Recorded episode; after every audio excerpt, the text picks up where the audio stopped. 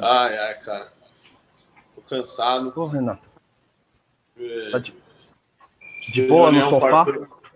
Tive reunião com o Arthur hoje desde as oito, cara. Foda o, o, Não, o gabinete. Um coisa, é. Aí, enchendo o saco. Já tá ao vivo aí? Pô, tá ao vivo, tá ao vivo. Tá ao vivo?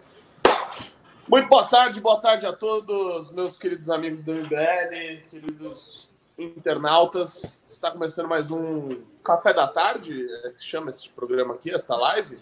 É o Café da Tarde com o MBL. Plantão, plantão da tarde. Plantão MBL que a gente está fazendo aí, está tentando fazer mais lives aí no nosso, no nosso dia a dia, né, para falar aí das questões cotidianas, da política, esclarecer dúvidas e principalmente os Pimbas! Estão polêmicos agora, Pimbas. Pimbas ficaram tão polêmicos nos últimos tempos, Alegami. E, enfim, espero que o pessoal ajude aí a gente bastante e a gente possa esclarecer todas as dúvidas. Certo? É, pois é, é, que nem hoje eu falei no café no MBL. Mandem Pimba, tá? Mas mandem a declaração do imposto de renda, mandem cópia autenticada da carteira de trabalho, tá? Declaração do patrão de quanto está ganhando. Aí a gente vai formalizar para ver se a gente recebe ou não recebe o seu Pimba, porque o negócio agora é esse. Que maravilha, que maravilha. A gente tem Beleza. Que filtrar a, é, nossa. Isso, só isso, só isso. Então, vamos ao que interessa, Alegami. Maravilha. Vamos lá. Hoje eu vou de pauta aqui, que o Renato tá de boa no seu celular. Primeiro item da pauta. Mourão diz que, se tiver grandeza moral, Gilmar Mendes corrigirá fala sobre exército e genocídio. Bem, aqui já divulgado, vou ler aqui a notícia. O vice-presidente Hamilton Mourão afirmou nesta terça-feira que, se tiver grandeza, o ministro Gilmar Mendes do STF corrige a declaração de que o exército se associou a um genocídio na gestão da pandemia do novo coronavírus. Mourão deu a declaração ao ser questionado se Gilmar deveria se desculpar pela fala feita durante a transmissão pela internet de sábado. O ministro criticou a presença dos militares da ativa do Ministério da Saúde, como o general Eduardo Pazuello, que responde de forma interina pela pasta desde maio e levou nomes do Exército para o órgão. A fala do Gilmar recebeu críticas do ministro da Defesa, Fernando Azevedo e Silva, e dos comandantes do Exército, Marinha e Aeronáutica. Em nota, a defesa repudiou as afirmações e informou que enviaria uma representação à Procuradoria-Geral da República contra o ministro do STF. Nessa terça, Gilmar divulgou uma nota para explicar a declaração. Ele esclareceu que respeita as Forças Armadas, mas que não cabe a elas formular políticas públicas de saúde, ainda mais em um momento de pandemia. Renato, é. conta essa treta, vê aí, quem tem razão, Gilmar Mendes, Exército ou nenhum dos dois? É, eu, eu, eu, acho assim, o, o Alegami, eu acho que eu discordo do ministro Gilmar Mendes, no sentido aí que ele diz, ah, o, o Exército não deve elaborar políticas públicas, etc. Obviamente, a instituição do Exército Brasileiro não é para isso, não é para formular políticas públicas, porém, ali o, o general que está ali no comando da pasta do Ministério da Saúde, ele, ele foi nomeado pela presidência da República para exercer esse tipo de atividade. Né? E, e, o que eu vejo de grande problema uh, ali do general Pazuello tá ali na, na, no Ministério da Saúde não tem nada a ver com o fato dele ser militar, dele ser general, dele ser o que for. E sim da gestão dele, que não entregou nada no Ministério da Saúde. É isso que deve ser criticado. Que o general Pazuello uh, uh, não como representante das Forças Armadas, mas como ministro que foi nomeado, que está lá exercendo a sua função e que está entregando um péssimo trabalho. Né? O, o, general, logo que assumiu o Ministério da Saúde, a única coisa uh, que ele fez foi tentar maquiar os dados do Covid-19, foi tentar maquiar o número de, de óbitos, de infectados, né? fez toda aquela lambança lá que, obviamente, foi muito criticado aí por todos os agentes políticos uh, racionais do, do debate público e ele teve que voltar atrás. E eu vejo muito no Ministério da Saúde, e aí vai essa crítica do Gilmar Mendes de estar tá, uh, se associando a uma espécie de genocídio. eu, é claro que não há um plano concreto do, do, do Exército Brasileiro, do Ministro da Saúde, e obviamente em, em, em levar mais óbitos ou algo do tipo. Então, é, é acho que passa um pouco ali a, a crítica a crítica está errada. Agora, o, o, Ministério da Saúde, a Presidência da República, o Poder Executivo Federal, fica se ancorando numa decisão do Supremo Tribunal Federal que, na verdade, eles distorcem, e distorcem muito, pois a, a, os, a decisão não, não significa que o Poder Executivo Federal, que o Ministério da Saúde não tem qualquer responsabilidade ou não tem qualquer poder de gerenciamento sobre a crise do coronavírus. Não foi isso que foi decidido pelo STF. Foi decidido que os poderes executivos teriam autonomia para decidir esse tipo de questão. E aí o ministro da Saúde, o presidente da República, ficam divulgando como se eles não tivessem nada a ver com isso, né? Que é tudo responsabilidade dos governadores e dos prefeitos, quando na verdade o que deveria estar sendo feito é uma articulação entre os três níveis de poder, o, o, federal, estadual e municipal, para tentar combater a crise. Então, eu acho que, claro, a crítica do Gilmar Mendes tem um tem um precedente, né? Tem, tem, tem alguma base, porque de fato o trabalho que está sendo feito lá é muito ruim, mas não dá para levar uma crítica uh, a toda generalizada das Forças Armadas. Eu vi que saiu alguma matéria, eu não sei se foi algum ministro, dizem que foi algum ministro, mas acho que não deram o nome dele, de que o Gilmar Mendes tem sempre esse uh, esse jeito dele de querer fazer uma crítica uh, muito pesada a determinado caso para chamar atenção para que esse caso seja discutido. Né? Eu, eu acho que nesse sentido a crítica é válida. Agora, no sentido de generalizar, de dizer que ali é o exército formulando políticas públicas, é claro que não. E também a posição do general Mourão, que você citou aí, que uh, uh, vai ser sempre ali uma, uma espécie de claro, é um vice-presidente da República que é, foi general do Exército, que tem uma grande influência no Exército, então ele se coloca ali junto também com o ministro da Defesa, que também é general, o Fernando Azevedo, como uma espécie de porta-voz e que não vai aceitar críticas uh, descabidas à instituição do Exército Brasileiro. Então, uh, eu acho que, enfim, uh, tem base, mas não é muito por aí, o Alegami. Maravilha. É, é, bela análise, e eu vejo o seguinte, né? É, essa, essas declarações em si, elas estão erradas em vários níveis, né? Você demonstrou a grande é, confusão institucional que a gente se encontra, né? Com assim a dificuldade de cada personagem encontrar o seu verdadeiro papel que ele exerce como um representante do seu próprio poder. Né? Você enxerga aí primeiro, né, de todos que desencadeou essa discussão é o Gilmar Mendes. Ele que deu essa primeira declaração, né, dando assim uma conotação é, negativa para a instituição exército, tá? E utilizando ainda mais uh, uma expressão extremamente errada, né, quando ele diz que é um genocídio. O genocídio, é, assim, ele tem conceitos e aplicações muito específicas. Né? Quem gosta de fazer esse tipo de consideração, uso dessa palavra, está muito relacionado com a própria esquerda, que quer assim taxar aquela situação como gravíssima, né, como absurda, como inaceitável, e acaba usando desses exageros para realmente condenar aquele, aquela figura adversária dele. Né? Então, essa declaração já inicia errado. Só que tem um problema mais profundo nessa declaração do STF, do Gilmar Mendes, que é a questão do ser ministro do STF. Né? Então, como ministro do STF, você é, começa a procurar qual que é a função dele. É declarar como é, um ministro, um juiz, aquele que recebe uma causa e, e faz uma análise jurídica constitucional, ou é de alguém que participa do game político. Né? Então, Gilmar Mendes, como pessoa, ele teria todo o direito de expressar sua liber... uma liberdade de expressão qualquer condenação a essa política pública. Mas uh, ele esquece dessa função, né? ele esquece de que ele só é importante porque ele é o, o ministro do STF e produz esse tipo de declaração.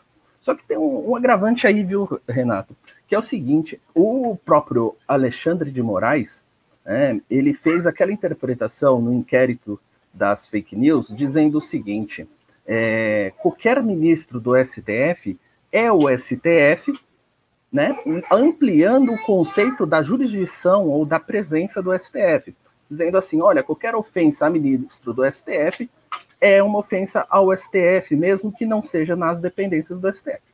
Pois bem, quando ele faz esse tipo de declaração, a gente tem que ampliar todo o conceito para os próprios ministros e outras consequências. Logo, o ministro Gilmar Mendes está praticando um ato e pode ser considerado, sim, como uma declaração do STF.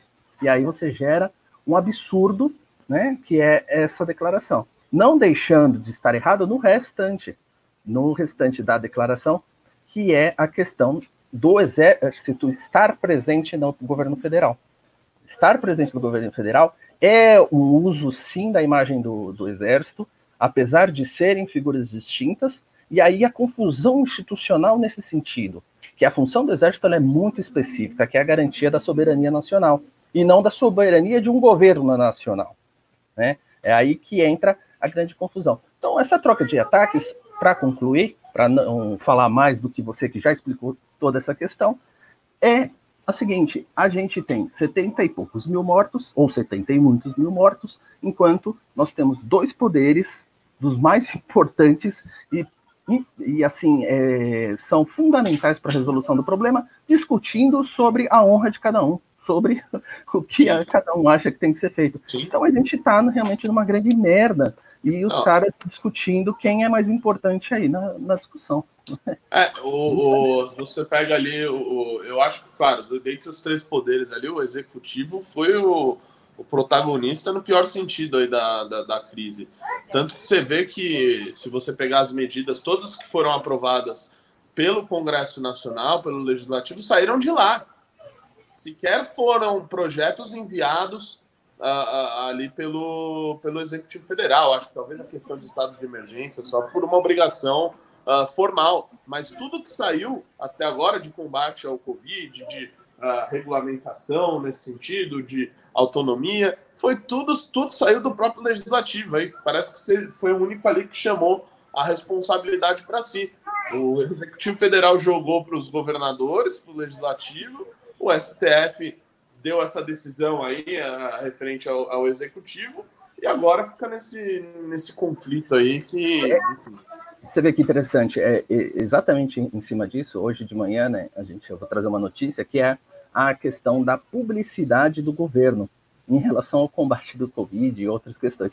Quer dizer, eles estão pedindo recursos orçamentários extras para produzir né, a publicidade para é, demonstrar as ações e melhorar a imagem do governo, inclusive com orçamento, acho que é, aí suplementar de uns 300 milhões, algo do tipo, né, 30 milhões específico e campanhas internacionais. Eu acho engraçado, isso é a cara do governo, porque ele faz a propaganda para melhorar a imagem, enquanto esse valor não é empregado e não é efetivamente utilizado pelo governo para propagandas específicas de combate a pandemia.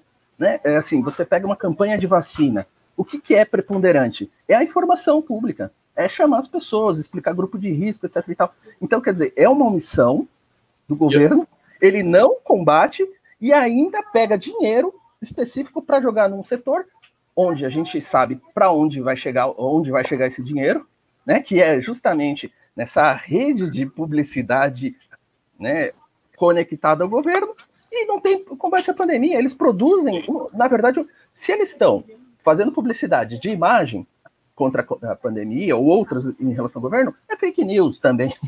Porque não, é, esse, é um, esse é um problema que eu o que, que, até agora na pandemia a única coisa que o executivo federal conseguiu divulgar para a população foram fake news foram Sim. fake news do, do, presidente da, do, presidente da, República que disse que porque ele tem porque um suposto histórico de atleta seria suficiente para que o Covid não avançasse. O Executivo Federal, através do presidente da República, que disse que nós não passaríamos de 880 mortes, que foi, foi a quantidade de mortes que teve na H1N1. Disseram que a gente não passaria disso. O, o atual modelo sueco. Hã? O modelo sueco, né? Não. O modelo sueco que uma pataquada, divulgaram aquele vídeo incessantemente, o um vídeo editado, uh, tirado do contexto do, do governador de Nova York, né? Inclusive democrata, né? Mas nessa hora vale tudo, vale, vale Roberto tudo. Jefferson, vale tudo. Uh, o general Pazuello, que, pelo amor de Deus, né? A o inverno no Nordeste.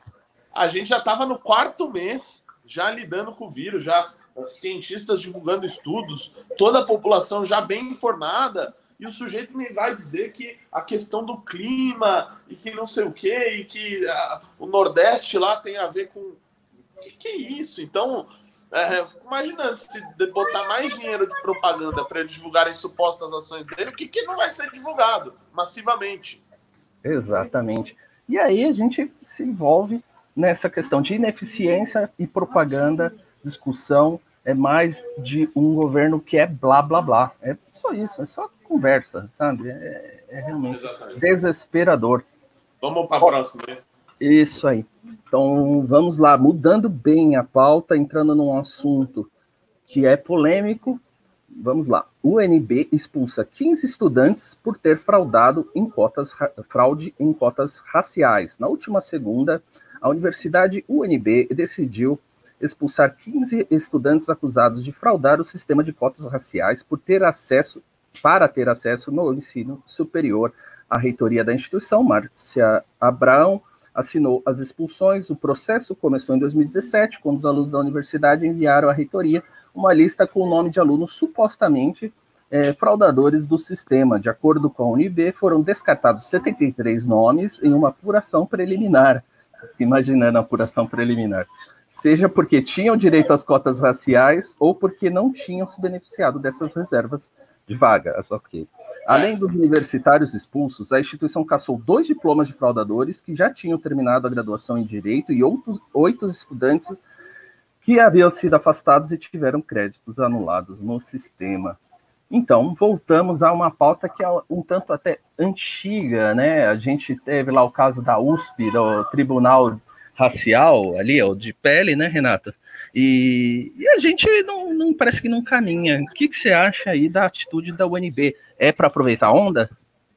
Não, é, é, é bizarro, né, o, o Alegami. Um, um, até um dos motivos também que eu sou contra as cotas raciais também é o processo de avaliação que, que é necessário se criar para que você aprove um sujeito que de fato mereceria ali a cota. E você gera confusões, uh, distorções absurdas, você gera gente que, nesse caso, para mim, é picareta, pilantra, um sujeito que uh, quer ir lá uh, pegar um negócio que não lhe pertence, né, utilizando desse subterfúgio para entrar na universidade, para, no caso, tirar o lugar de uma pessoa que deveria estar usando esse tipo de, esse tipo de ferramenta, goste ou não, e eu não gosto. Então, é, chega a ser patético, né? Uma situação dessa. E aí o sujeito pode ir lá também se autodenominar o que ele bem entender, né? Uma palhaçada. E aí essa questão de, do, do sujeito se autodeterminar também o que ele quiser também serve para várias outras questões sociais aí que Exatamente. geram problemas enormes na prática. Então, é, eu, eu sinceramente eu acho patético. Eu acho que, eu não sei, você que é um homem do direito, é um homem das leis, eu acho que um sujeito que uh, que fez esse tipo de coisa e que agora foi expulso, deveria sofrer alguma sanção ali, uh, não sei, na esfera civil. É, tem diversos desdobramentos aí. E essa decisão, obviamente, ela ainda vai ser sujeita, está sujeita a diversas discussões no âmbito do judiciário. Quer dizer, ele vai produzir uma notícia, uma notícia que gera uma repercussão social, mas que não é, obviamente, definitiva, uma vez que eles têm as consequências que, é, legais, tanto que a própria instituição pode fazer perante o judiciário contra eles, né, como criminais, né, é, e até por se tratar de uma entidade pública. Né, então, a, a, documentação, falsa declaração, isso tudo tem enquadramento criminal e também tem a possibilidade da é, reparação civil provocada por esses estudantes. Só que tem um detalhe aí importante. Você vê que é um negócio é, estranho, estranho assim. é, um pouco sem critério, que parece que é mais para notícia do que efetivamente para efetivação de uma política, é a questão dos títulos desses rapazes que foram caçados por conta dessa falsa declaração.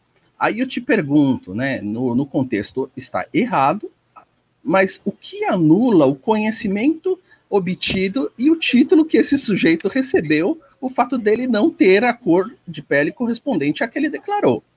Né? Você vê que ali não é, falta realmente, a gente chegou num absurdo total das pessoas não refletirem sobre o óbvio.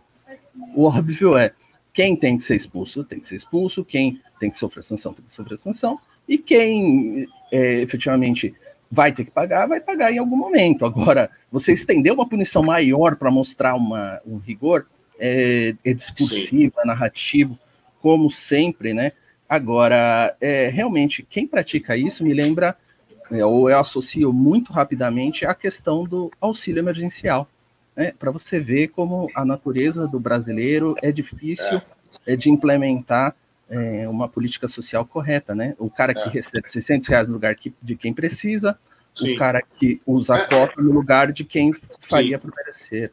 Né? Nesse, minha... Nessa questão do, do auxílio emergencial, Alan, eu sempre fico com o pé atrás, é, claro, tem um monte de gente aí que está fraudando e está tá recebendo, o que também é bizarro por parte uh, da falta de gestão uh, da Caixa Econômica, né? De, de, né? Tem, tem casos assim flagrantemente é, com problemas. Eu conheço pessoas que tiveram dificuldade e que tinham direito e tiveram dificuldade, que eventualmente passou um mês e já era.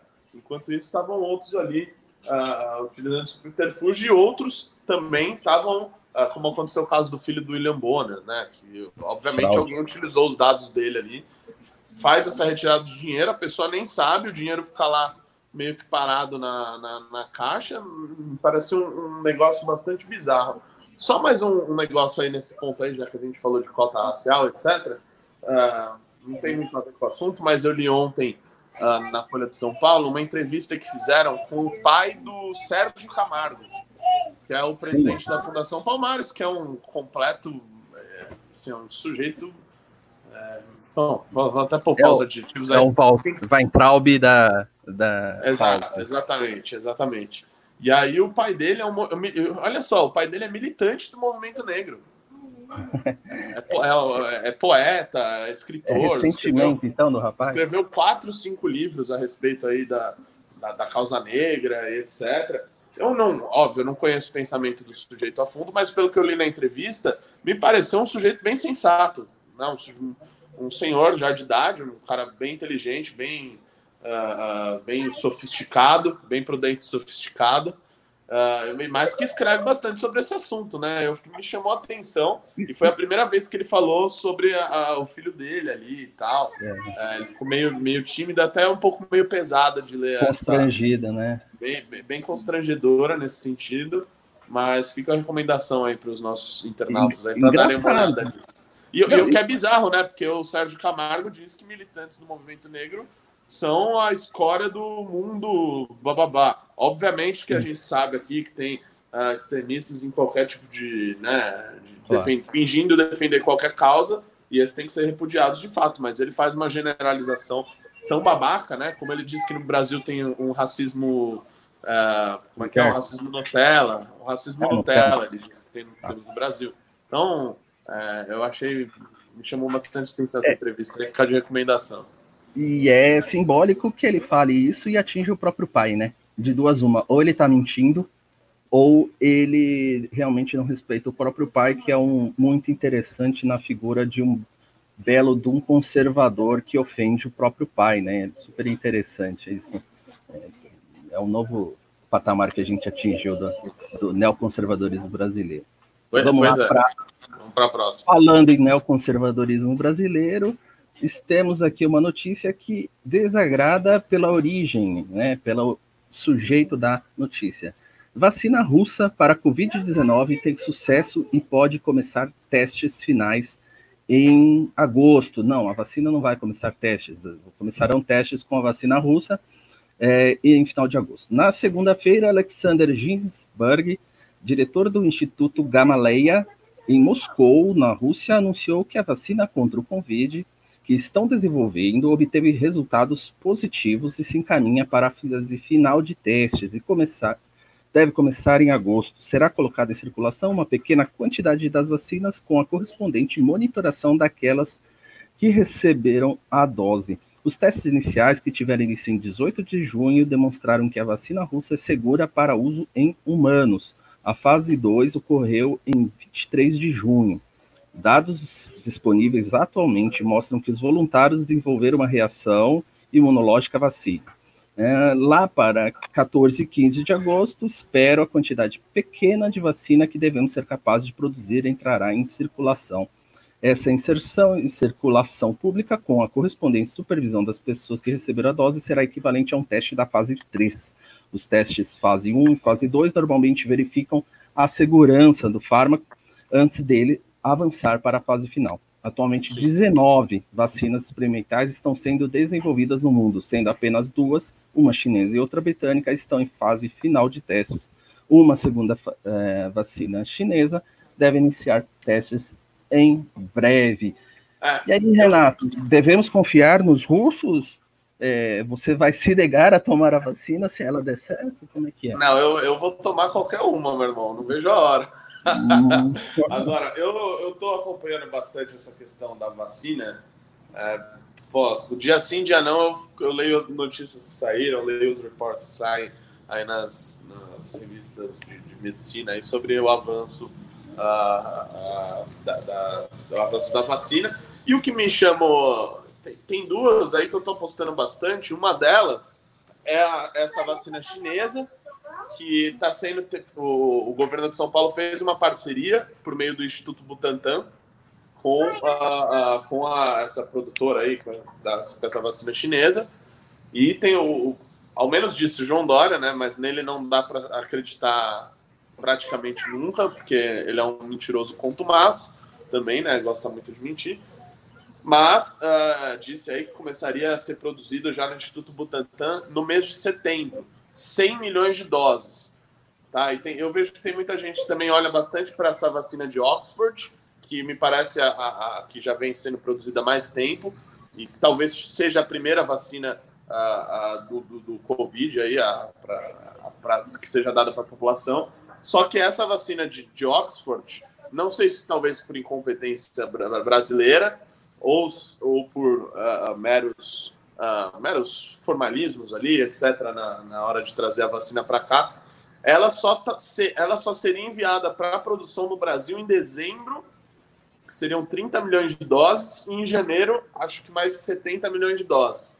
Ou seja, apostar aí na vacina de Oxford, para nós brasileiros, ela só uh, estaria aí para imunizar grande parte da população em janeiro de 2021. Então, me parece e aí é uma aposta que eu faço com base no que eu li, não sou, não sou da área, de que essa vacina chinesa, produzida no Instituto Butantan, seja a primeira a, a que virá para o Brasil para imunizar a população. Acho que, ao menos de acordo com esse com o andamento também da vacina de lá, com a capacidade do Instituto Butantan, e isso não tem nada a ver com o governo lá, o governo deu, o Instituto o governo B, o Instituto Butantan é muito, uh, enfim, tem cientistas uh, muito qualificados lá, aqui já produziram, já, já tem um histórico de produção de vacinas para outro tipo de doenças. Então, uh, um trabalho muito sério que é feito lá. E tem essa previsão aí dessa vacina chinesa em São Paulo para setembro. Agora, quanto aos russos, não. Primeiro que eu desconheço qualquer acordo de colaboração entre eles, não sei se, tá, se, se eles estão meio que fazendo isso uh, no estilo russo lá só para eles, ou se tem algum tipo de colaboração com outros países. Tanto que acho que os testes só vão ser feitos lá, né, também. Então, não, não, não acredito que a gente vai precisar tomar essa vacina russa, russa ou Alan. É, é, é, interessante essa, essa questão. É, assim, é, é novo para a gente, por, por conta da pandemia, a pressa de obter uma solução. Só que o pessoal se esquece como funciona esse mercado. É um mercado. Né? Não é algo que, é, ah, olha, se descobre no dia seguinte, todo mundo está fazendo. Não é o, o, o, Serra não vai voltar a ser ministro da Saúde, vai quebrar todas as patentes, vai pegar como se faz e vai mandar produzir aqui no Brasil. Não é tão simples assim. é uma questão mercadológica. E por isso, justamente, é, as nações correm para obter uma solução, porque isso gera um capital, né, gera um bom ambiente para a atração de investimentos das nações que tiverem uh, sucesso com essa tecnologia. Né? O mundo vai começar a olhar muito para questões de saúde, muito para a proteção da saúde contra pandemias, e aquele país que se demonstrar eficiente na produção de tecnologia vai estar à frente de outros players. Aí a gente volta àquele conceito da Guerra Fria, de quem é mais competente na, no processo tecnológico é aquele que teria mais condições de predomínio no mercado, na geopolítica mundial. Por isso que eu sempre fico com o pé atrás em relação a qualquer declaração que a Rússia produza, né? É, assim como os Estados Unidos em algum momento em relação a alguma medicação e algum tratamento. Né? Então, nesse sentido, é assim que funciona. E outra, uma vez produzido na Rússia, você falou, pode ser que não sei lá quando que vai ser realmente disponibilizado para a população nacional.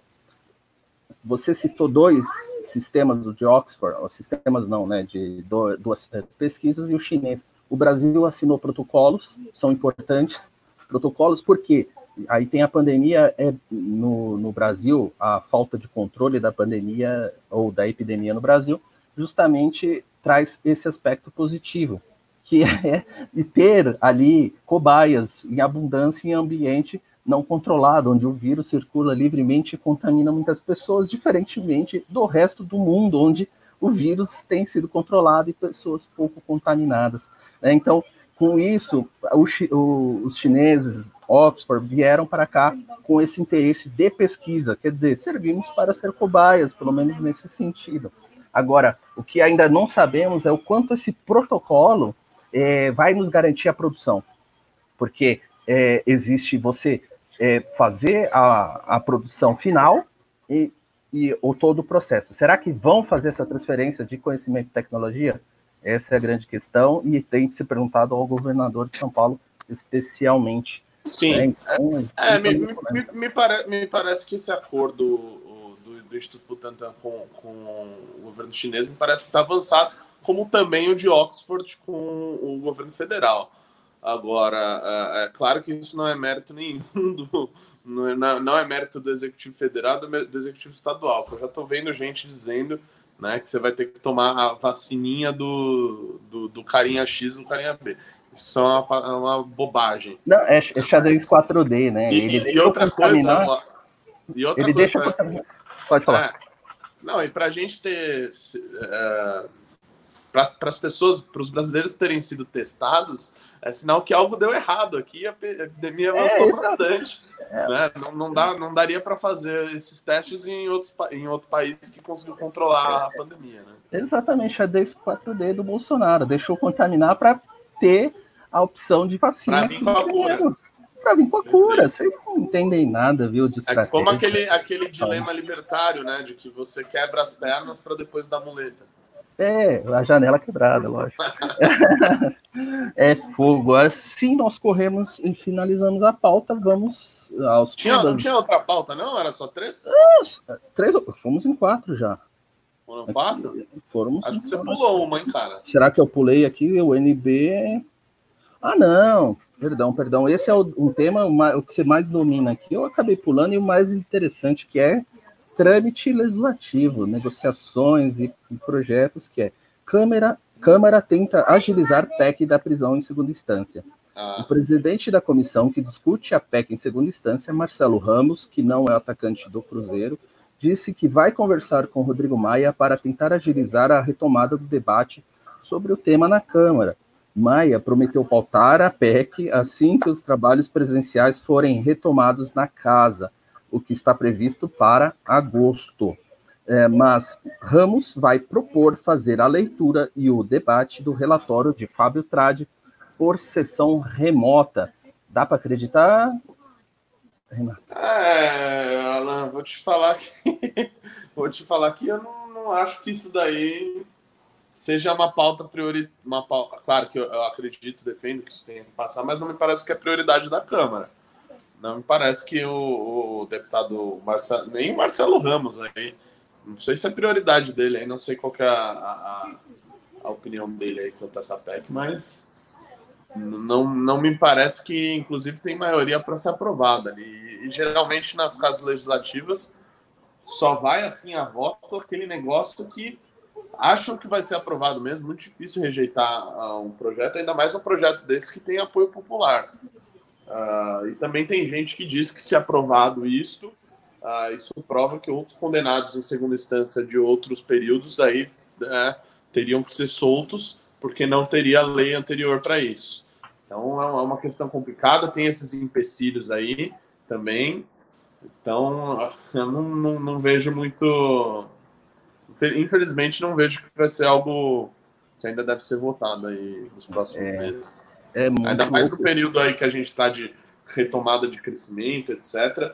Uh, ah, o legislativo, me imagino, imagino, eu, que vai focar em outras, outras pautas aí econômicas. Uh, vi que o Paulo Guedes também quer, uh, já já está trocando as reformas que ele não consegue aprovar. Quer dizer, na verdade ele não consegue nem fazer porque ele não enviou nenhum projeto de reforma, né? Ele só fica prometendo em duas semanas. Já já disse que vai tentar fazer outros marcos, né?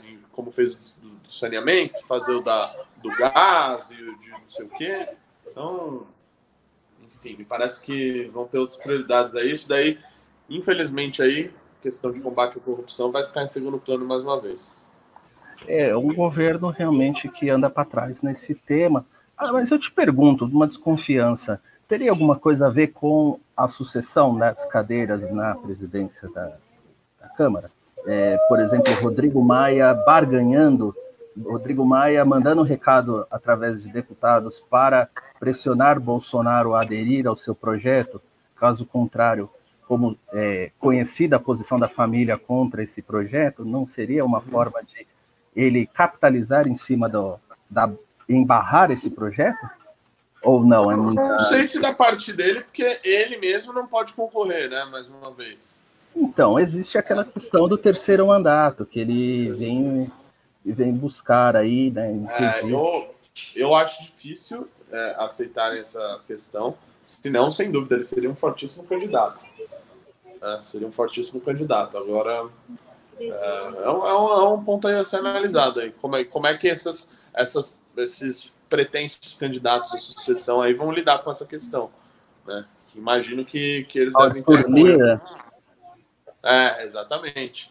É, o, o outro vice-presidente do PRB, Marcos Pereira, etc. Como é que eles vão lidar com essa questão aí da prisão em segunda instância? Eu acho até que capaz deles, uh, não sei, eu, eu, eu, imagino que talvez no ambiente da Câmara ser contra isso, lhe traga até apoio parlamentar. Pois é. Mas até esse sonho nosso de consumo, que é a condenação em segunda instância, ou a prisão em condenação em segunda instância vai ficando mais para frente, mais para frente, e a gente não sabe realmente para onde a gente anda. Isso tem um impacto econômico importante, né? porque isso até para o país ganhar uma notoriedade no assunto internacionalmente e conseguir um espaço internacional. É, então, realmente, infelizmente, é, eles podem contar com esse benefício, né? Então, cada dia que passa com o Flávio Bolsonaro aí, um investigado jogando o processo para cima, para baixo, com foro, sem foro e tudo mais, é a perspectiva aí de efetivação da lei a gente nunca vê, né? A gente fica esperando isso aí e torcendo para que um dia acordem, né? Então, pautas encerradas. Vamos aos pouquinhos pimbas. Ninguém quis pimbar aqui, pô. É, é que tá. Pimba is not a crime. é... falar aqui para os nossos queridos internautas. Pimba is not a crime. É, gente, não precisa comprovar é, é, origem do seu pimba. Fica tranquilo, tá? Pode pimbar com seu perfil é, fake ou não, não importa. Né? Até porque perfil fake hoje vale mais do que perfil de verdade né? Inclusive pauta aí ações do Ministério Público, né? Temos isso, né? Não sei se é importante falar ou se vai ser abordado mais para frente. A gente tem aí uh, o comentário do, uh, o comentário não, a notícia, né? Do antagonista é, sobre a o recorte cola, diríamos assim, dos prints do perfil fake, que fez uma thread antecipando o assunto lá no ano passado e, por incrível que pareça, o raciocínio do Nobre, é, ou da, exposto na petição, é o mesmo do, do, do, do, do perfil fake, aí há 10 anos que ninguém sabe quem que é. Vou dizer aqui, Let's Dex, que colocou ali os argumentos, colocou os prints e sem qualquer tipo de verificação. Gente, é um processo de investigação contra uma, um, vamos dizer assim, contra um movimento político, tá? Embora assim seja uma alegação forçada, gente, a gente está num país que o, o presidente demonstra ações autoritárias e o Ministério Público não tem cuidado nenhum antes de tomar medidas contra um movimento político, arrombar a porta do movimento político, usa o perfil fake, tá? Foi isso, gente. Ó, confiram, pode olhar lá no antagonista, ou tem outros surreal, veículos que surreal. mostram. Surreal. Gente, para você conseguir derrubar um perfil, isso a Madeleine Lasco falou, né, e ela é uma vítima constante de ataques de perfis fakes, ameaçando família, ameaçando a, a, o filho e etc e tal, ela vai no Ministério Público ela tem que fazer uma ata notarial certificando que aquele perfil é fake, que aquele conteúdo chega no Ministério Público, morre. Tá? Então, gente, assim, para vocês enxergarem a gravidade do negócio, para atingir o movimento político, eles pegam o print. Eles nem sabem se eles nem entraram no computador para ver se aquele print é correto e não tem um periciamento em relação a isso. Então, para vocês entenderem é, a profundidade da argumentação que está pesando sobre nós. Então, é por isso que eu digo, a palavra de um perfil fake hoje vale mais do que do movimento que tem lutado contra a corrupção e está lutando contra a máquina pública. Quer dizer, a máquina pública não se que assim, isso é um princípio liberal e mesmo aqueles que não gostam do MBL têm que entender que a prerrogativa é do cidadão, a prerrogativa é, é do, do, movimento político, tá? Assim como eu, como o Renato, como qualquer outro que está aí no play, que faz isso como um ideal. É, a prerrogativa em defesa em face do Estado é nossa, tá? Então, quem tem que ser cobrado é esse tipo de acusação. Se for feita, tem que ser muito bem feita, muito bem fundamentada e muito é, dentro da estrita legalidade Tá? A Lava Jato cometeu muitos erros, tá? Mas ela não cometia erros crassos de pegar perfis, perfis fakes, pegar conteúdo não validado ou não periciado e sair metendo pau em cima de todo mundo. Entende, gente? Então, assim, mesmo quando fala, ah, criou esse ambiente de perseguição e vocês não, não falaram nada contra a Lava Jato. Não, é bem diferente. Primeiro que falamos da Lava Jato. Segundo, é que é uma situação feita por perfis fake tá? Então, quer dizer, quem deveria ser investigado se um perfil, é, se tem um conteúdo perante uma autoridade de investigação, olha um perfil fake, a primeira coisa que ele tem que fazer é primeiro ver se esse perfil fake não está cometendo atividades, é, práticas ilícitas contra pessoas, contra a reputação de pessoas e saber, procurar saber é, denúncias de pessoas reais, tá? Pessoa real pode fazer denúncia. Denúncia anônima é de pessoas, não de perfis fake. Né? Então, é essa a nossa indignação. Desculpa aí, o, que é uma coisa que né, a gente está vendo, você lendo, enxerga a injustiça, mas vai passando a coisa e, e, as pessoas ficam só se apegando a bobagens, aí, ao sensacionalismo barato, né, que rende frutos eleitorais, rende aí uma posição né, de destaque para aquele que faz a justiça, que se acha acima de tudo isso, mas que não sabe o que é a realidade de enfrentar uh, a, o, a vida uh, em sociedade e não viver às custas de determinada fonte de renda garantida até o fim da sua vida, né? Então, quer dizer, é, é muito acima da, da, da, verdade, é mais real que o rei nessas horas. Bom, falado isso, vamos a uns pimbas aqui, ó. Eu estou notando um movimento interessante tá? desde ontem. Me parece que tem um grupo, tem um, assim, é, uma reunião de pessoas do sexo feminino é, assim, admiradoras de Renato Batista. E o RR, é isso, Renato? Eu tô vendo aqui, ó. Vitória Lene Coimbra da Silva, dois reais, tá valendo pro Chaveco. Uh, um, é, Renato, você tem fãs neste grupo. KKKKK. Olha aí, Renato, você que nessa quarentena tá aceitando. Pô, que legal. Obrigado. Obrigado, muito obrigado. Fico lisonjeado. Maravilha. Vamos lá. Pai do seu neném, nosso assíduo doador aqui. Cuidado, pai do seu neném, não doe mais que 500 reais. 5 reais, pai do seu neném. Quando terminam os prazos da tempora... das temporárias para eu gritar a Ian e Mônaco livres? Posso responder aqui. É hoje? Seria hoje. A gente tem que aguardar porque pode haver o pedido de prorrogação, né? Por mais então, cinco, né? Por, é, pelo dobro de tempo. E, e vou falar uma Mas coisa. Mas seria hoje meia-noite, é isso? Uh, olha, realmente a contagem é.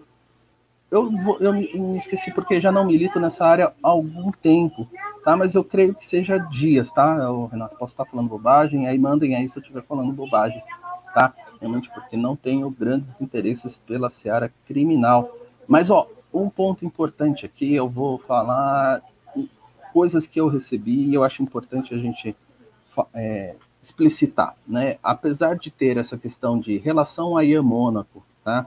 IMBL, é, eu não tenho preocupação em, em, falar sobre isso, porque é o seguinte: é uma associação forçada para fins de enquadramento de um tipo penal. O que, que significa isso?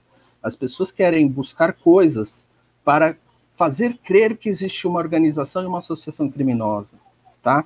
E aí é que mora o, a, a, a, o debate, e não é sobre se o Ayan era alguém próximo da gente ou se era alguém que tenha participado de algum conteúdo conosco, tá? Primeiro, é, antes de condenar o Ayan como pessoa, é, vejam o que ele fala, o que ele escreve e a importância e influência que ele tem sobre as pessoas, né, nas suas ideias, tá? Então, antes de descredibilizá-lo só para tentar melar CPI, veja o que ele fala e veja se tem coerência ou não tem coerência, e veja se não é um cara de extrema inteligência e que deveria servir para esses fins como referência intelectual na parte é, de análise política. Tá? Se você não gosta, tudo bem. É, quer dizer, ele tem a sua importância e, como tal, independente da sua vida pessoal, ele contribuiu sim. Né? Ninguém vai jogar o, o, uma pessoa que contribuiu de alguma forma com é, conteúdo ou que esteve próximo nesse sentido, né, o próximo de, de participar aí, né, das ideias e tudo mais, ninguém vai jogar ele na lata do lixo, tá? Não é isso. A quando se responde nesse sentido, a falar o que, que o AIA é para o movimento, né? Ele não exerce especificamente atividades que possam ser enquadradas como uma associação para esse fim da acusação ele não é dirigente, tá? Para você fazer uma associação criminosa desse tipo, ele tem que ter algum poder de comando, inclusive e especialmente em operacional de finanças. E isso com absoluta certeza, o Kim já falou e, dá para ser repetido, ele nunca fez. É, é, absoluto, é óbvio. E aí, se você vê é, ex-MBLs, um monte de gente falando um monte de bobagem, dizendo, olha, mas eu via, olha, mas isso, aquilo. Amigo, vai estudar a lei penal, né? E entender o que, que seria esse tipo de associação. Né? Existe conta em comum, você não sabe, então cala a boca, porque você não sabe. Você falar que viu o cara ou não viu, isso não é, é um argumento válido, é um argumento de pessoas que desconhecem, é, de ineptos, tá? Em relação ao assunto.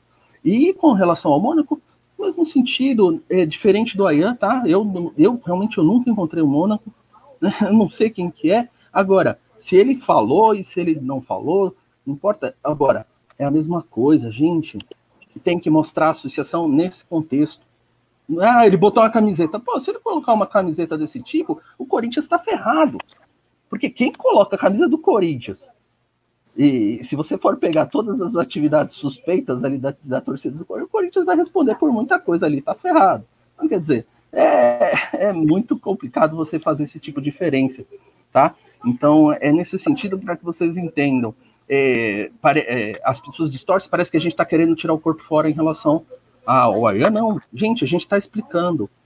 Né? Eu, eu não tenho conhecimento do funcionamento operacional, nem tenho interferência e estou muito mais na rotina, estava mais antes da pandemia, ali dentro, cara. Então, quer dizer, é, o Ayan que estava longe, estava batendo na gente, falando um monte e brigando e falando, gente, quem que, como esse cara vai ter alguma participação? Para de falar bobagem, vamos, vamos entender a situação, tá bom? Vamos para o próximo aqui. Paulo Teixeira, dois reais. O Ayan precisa de apoio contra essa prisão. Gente. É, é... Eu, eu, Alan, Pode deixa falar. eu. Perdão. Eu, eu falei já no meu Twitter sobre isso. Uh, fui, fui, bastante incisivo, inclusive. Falei: olha, eu vejo muita gente aí que se diz liberal, que se diz democrata, e na hora fechou a boca ali, né? Uh, para defender o cara, né? o, o, o MBL, ainda bem, já tem, como eu digo, tem casca grossa. Né? Pode bater Exato. aqui, a gente meu, se defende, blá blá blá. Agora, o Ayan, puta, o Ayan é, que, é um pobre coitado, cara. E aí, na hora que é um sujeito assim, todo mundo fecha a boquinha e, e foda-se. E, e deixa xingar o cara, hein? Eu, eu não. Eu, né, eu, o MBL em si, né? as pessoas do MBL foram defender, sim. É, não, não, não, não defender ele, porque ele é um cara que é não sei o quê.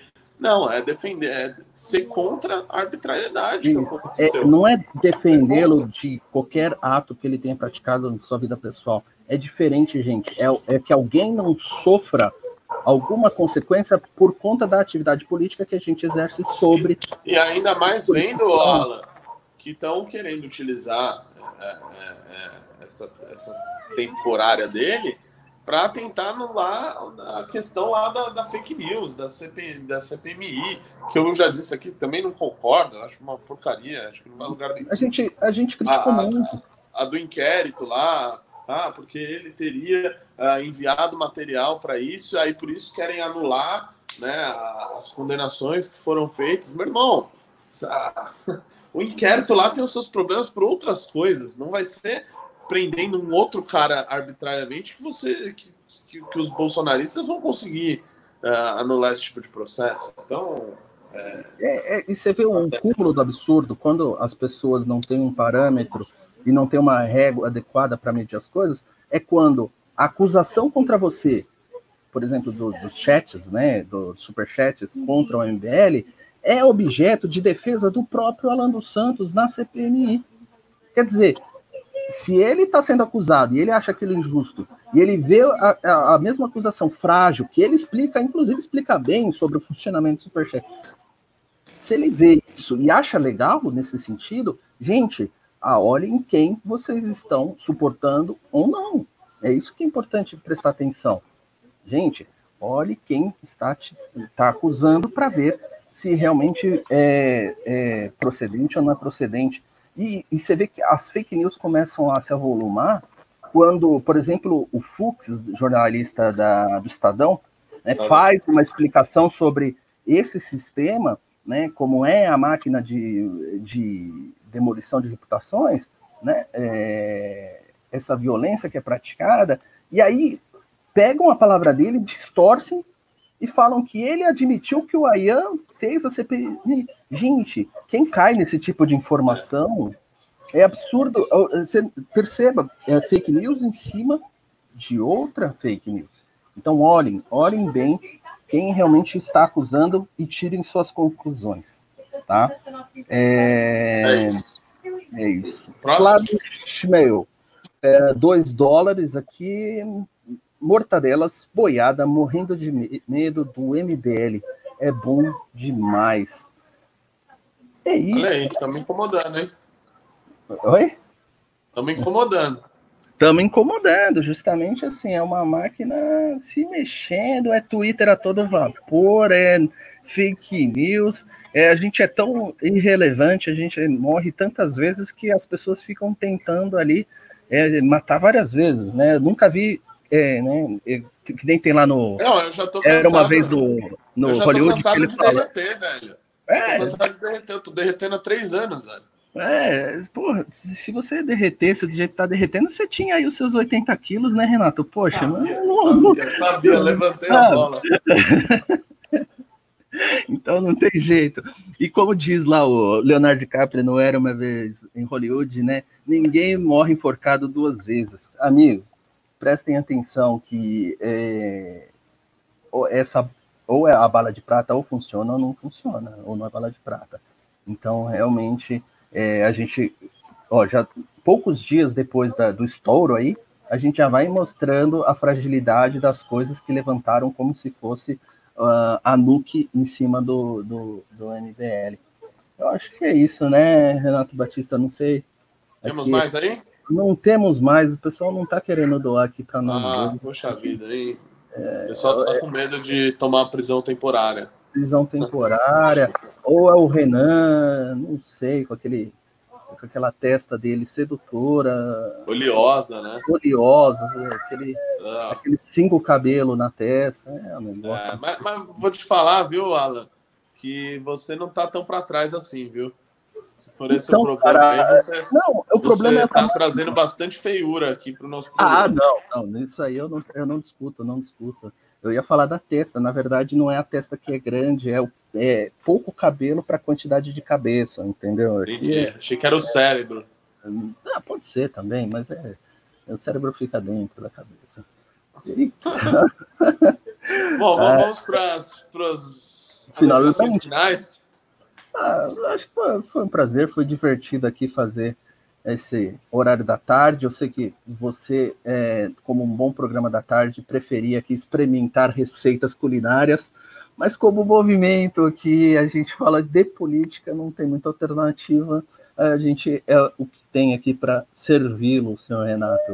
Realmente o nosso programa é... da casa não tem bolinho, não tem sim, sim, coisa, sim, não tem. A pauta, a pauta também ela não fica tão, tão quente, porque o, desde que a Cris Bernardi acabou com o cercadinho do Bolsonaro, ele se recolheu e aí ele passou a ficar ali caladinho no palácio, oferecendo um carguinho pro centrão ali, outro aqui, entendeu? Ele parou de falar bobagem, né? Ficou quieto aí nas últimas que, duas, três semanas.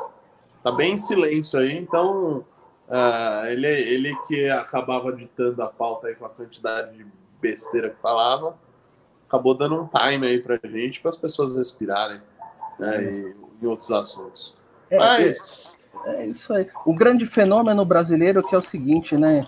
É, até um governo que faz coisas erradas é melhor do que aquele que faz as imbecilidades e as babaquices que estavam sendo cometidas, né? Apesar de reprovar esses métodos de toma lá da cá que está sendo implementado pelo governo, não é pior do que estava sendo praticado pelo Bolsonaro antes da verborragia, né, antes dessa faladeira dele de falar uma bobagem atrás da outra e não fazer nada.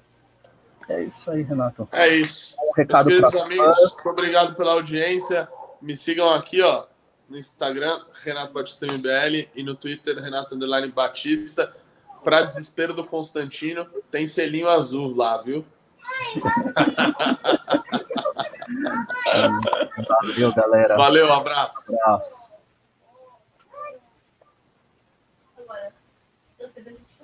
Obrigado, Bolovo. Bolovo. De hoje. O Bolovo dormiu.